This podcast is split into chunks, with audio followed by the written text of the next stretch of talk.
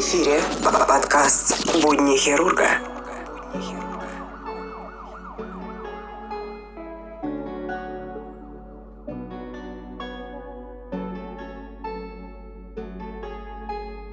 Я верю в ковид, потому что я им болела, я с ним работала. И, честно, я не понимаю людей, которые не верят э, в ковид. Очень обидно слышать от людей, там, вот, медики получают такие большие выплаты, такие большие деньги, там они должны работать и вообще не жаловаться. Блин, люди, вот так хочется им сказать, вы наденьте на себя СИС, полное обмундирование и попробуйте поработать в нем. Там за смену можно потерять 2 килограмма в весе из-за нахождения в этом СИЗе. Вот ты идешь работать в красную зону не для того, чтобы получить там выплаты или потом какую-то грамоту заработать. Ты идешь туда, чтобы спасать жизни, спасать людей. Я верю, что действительно есть этот вирус, коронавирус. У моей тети, которая живет в Ивановской области, умер сосед от этого вируса, и жена его находится в очень тяжелом состоянии в больнице. Врачи никаких прогнозов не дают. Мы сами живем в Мытищах. Тут такая ситуация с больницей, это вообще ужас какой-то. Травматология закрыта, и не дай бог что-то случится, ну, ногу там сломаешь или еще что-то. Ты можешь поехать по скорой либо в Королев, либо в близлежащие больницы, которые находятся в Дмитрове. Это мне так по скорой сказали, когда я последний раз скорую вызывала. У нас травматологов нет. И далее. Просто можешь скорую не дождаться. Соседка вызывала скорую ребенку, у которого температура была 39 рвота. Три часа они ждали скорую. Машин нету. Врачи физически не справляются. Просто-напросто физически. И это никакая не выдумка, это на самом деле все есть. Как другие говорят, да это все бред, да это все придумано. Нет, не придумано. Все это правда. Настоящая правда, к сожалению. Звонила мне тут тетя, которая живет в Москве. И начинает мне пропагандировать то, что это все выдумка. Все это придумали власти. Я говорю, для чего? Чтобы сократить численность народа. Она мне начинает объяснять, вот посмотри, я тебе там ролики прислала из Швеции, как в Швеции живут. Это все бред. Людям платят деньги, чтобы написать, что они больны коронавирусом. Я говорю, зачем? Типа, вот, э, знакомому предложили 200 тысяч, чтобы ему это заболевание записать. Если бы им нужно было записать, они бы так записали. Им не нужно никому деньги платить, они бы так писали, всяких вот этих денег. Просто получается так, что те, которые не верят, столкнутся с этим, не дай бог, конечно, на своей шкуре испытают. Как вообще, как чувствует себя родитель, тот же родитель, который, допустим, случится у ребенка отек квинки, да даже у взрослого этот отек может случиться, а скорая не успеет приехать. Почему? Потому что скорая уехала на высокую температуру к другому человеку, которого тоже нужно спасать. Это не шутки, надо беречь себя. Будни хирурга.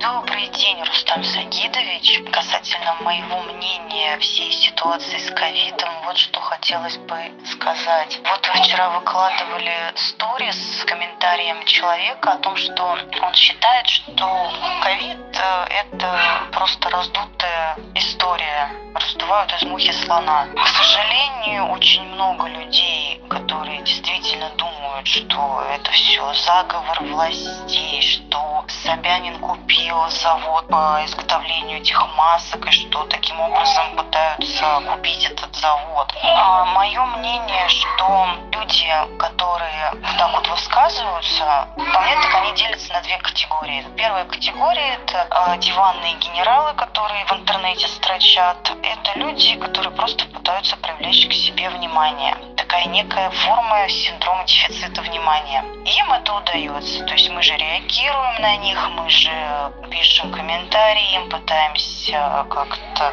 переубедить рассказать свою правду, свои истории. Мы перепощиваем их комментарии, их посты в своих лентах. Тем самым мы им приносим такое моральное удовлетворение, что на них обратили внимание. А вторая категория людей – это просто люди, которые вот начиная с марта месяца до сегодняшнего дня, они просто еще ни разу не столкнулись с этой проблемой лицом к лицу. То есть никто из их окружения, ни друзья, ни близкие, ни знакомые еще пока не переболели, и слава богу, никто не умер у них. Поэтому они считают, что все это раздувается и ничего этого не существует, пренебрегают мерами безопасности, не носят маски и так далее и тому прочее. К сожалению, к нашей ковид подкрался незаметно где-то примерно в сентябре. Он постепенно подкрадывается все ближе. То есть сначала в сентябре на работе у моего свекра заболела ковидом все дом управления. Две недели назад заболел мой дядя, э, родной брат моей мамы. Он две недели лежал дома с температурой 39,5, с дикой слабостью. И только вот неделю назад к нему в пятницу пришли, взяли мазки, в субботу сделали КТ. И в понедельник уже мы с братом ездили за результатами э, в поликлинику, получили КТ, там 36% поражения легких. Естественно, его в этот же день положили в реанимацию, где он пролежал три дня. Потом ситуация нормализовалась, э, кислород в крови был в норме, его перевели в обычную палату. Но при этом, естественно, что заразилась вся его семья, его жена, которая буквально летом лежала в реанимации после укуса клеща бролиоза, то есть у нее было очень тяжелое состояние, и сейчас то, что туда перенесла ковид, мы очень сильно за нее боялись, потому что у нее и так ослаблено здоровье после вот этих летних историй. Ну, плюс э, заболел один из его сыновей, но у него просто обоняние пропало. Второй сын пока не подхватил эту заразу.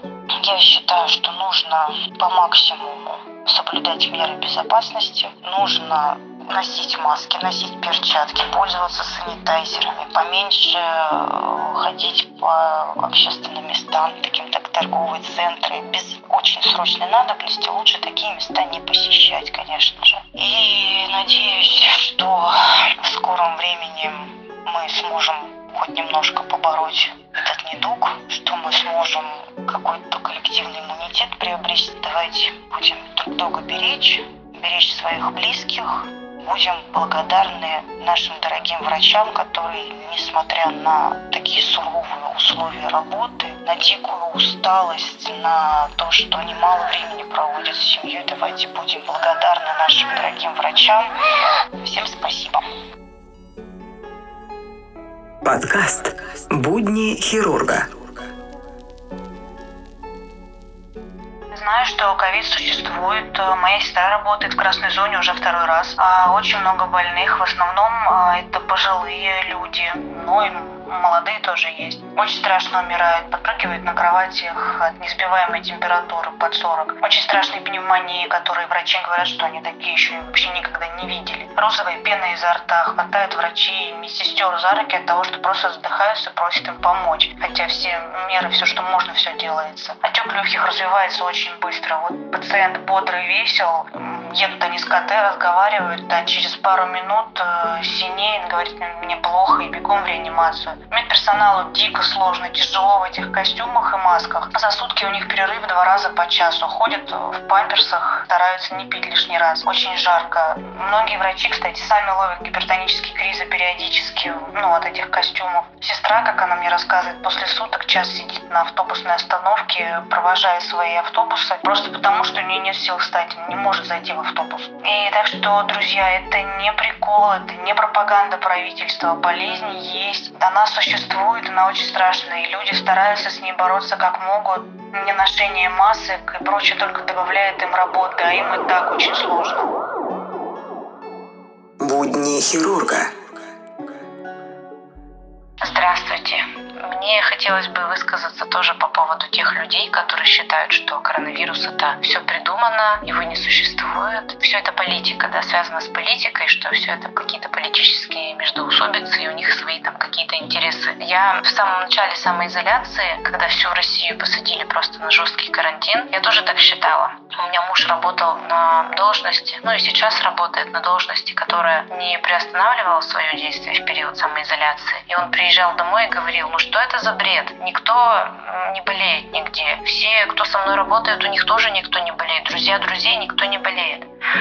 Но знаете, до Свердловской области все дошло, видимо, гораздо позже, когда сейчас э, каждый пятый учитель в моей школе болеет коронавирусом, когда э, некоторые лежат в ковидных госпиталях поражением легких там более 30%, и учителя просто отказываются выходить на работу, при этом школу не закрывают. Такое чувство, что все планы, знаете, выполнили, и просто мы никому не нужны. Уже все, уже больных много, и то, что мы болеем, как бы никому не интересно. Э, люди выпрашивают сдать тесты, чтобы у них взяли тесты и сделали компьютерную томографию. Это очень страшно. Учителя, вот несколько учителей, которые не вышли в этот понедельник, у них просто температура пока, а кто-то даже говорит, что я кашляю, у меня насморк, и я просто не выхожу, потому что я боюсь, дети являются переносчиками, я просто боюсь того, что я заболею. И, а у меня семья, маленькие дети, а, престарелые родители. Все это страшно, очень страшно.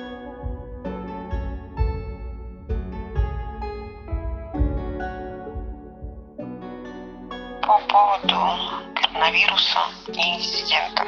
Я, как человек, который работает с мелкими домашними животными, с короной сталкиваюсь давно. Именно у животных.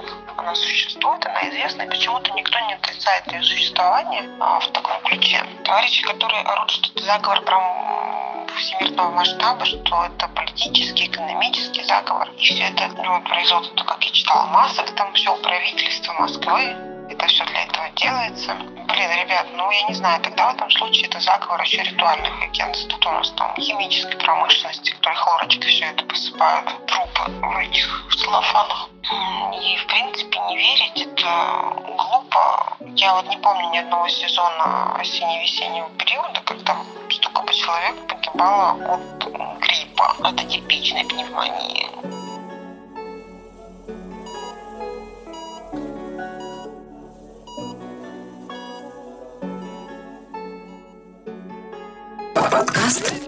Хирурга».